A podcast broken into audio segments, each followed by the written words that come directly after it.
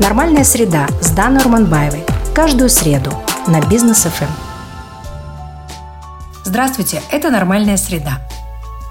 Снова мой подкаст о моделях созидательного сосуществования разных культур, этносов и о языках, как главных инструментах коммуникации в человеческом обществе. Я уверена, что наступающая в мире новая парадигма партнерства способна создать наилучшую возможность и такое благоприятное время для нормальной жизни в мультиэтнической среде, кое является наша страна.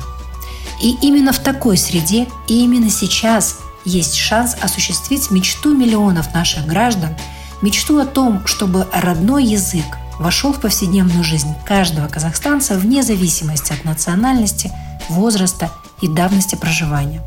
Но также не стоит забывать, что вместе с затянувшимся процессом национального самоопределения в нашей стране выросло не одно поколение с космополитным мировоззрением, желающее расширять горизонты своих познаний через изучение истории и культур других народов, стран, континентов. И эта часть общества тоже любит свою страну и тоже уважает и почитает традиции, осознает самобытность нашей нации, много делает полезного для людей и является существенным звеном в страновой экономике, выражаясь через профессию или ремесло.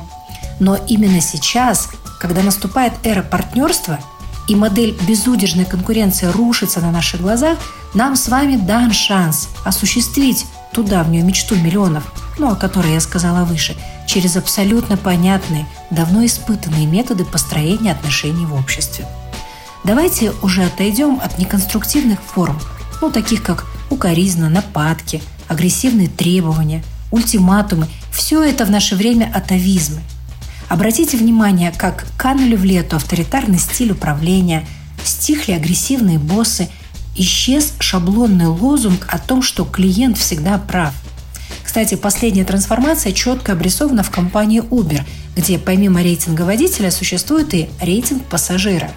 И если у вас низкий показатель, то вы рискуете не вызвать такси никогда.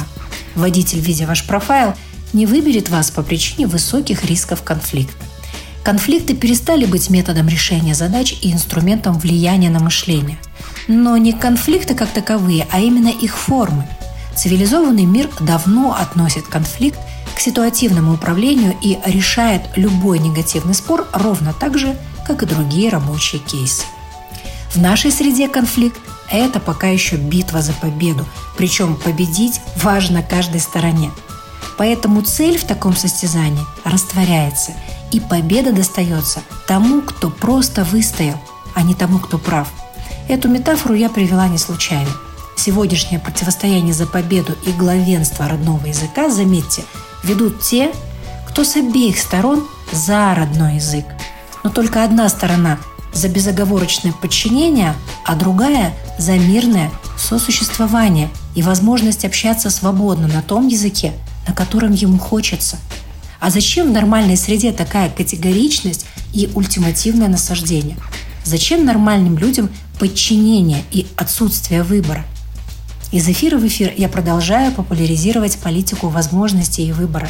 И сильно верю, что без агрессивных требований и ультиматумов такими ярчайшими казахстанскими феноменами в лице, например, Димаша Кудайбергена, куда быстрее заговорит на языке гостеприимных казахов не только местный, не говорящий доселе гражданин, но и иностранный какой-нибудь залетный турист.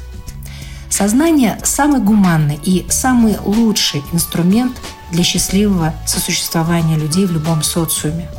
Только сознание побуждает человека к действию с полной верой в победу над самим собой.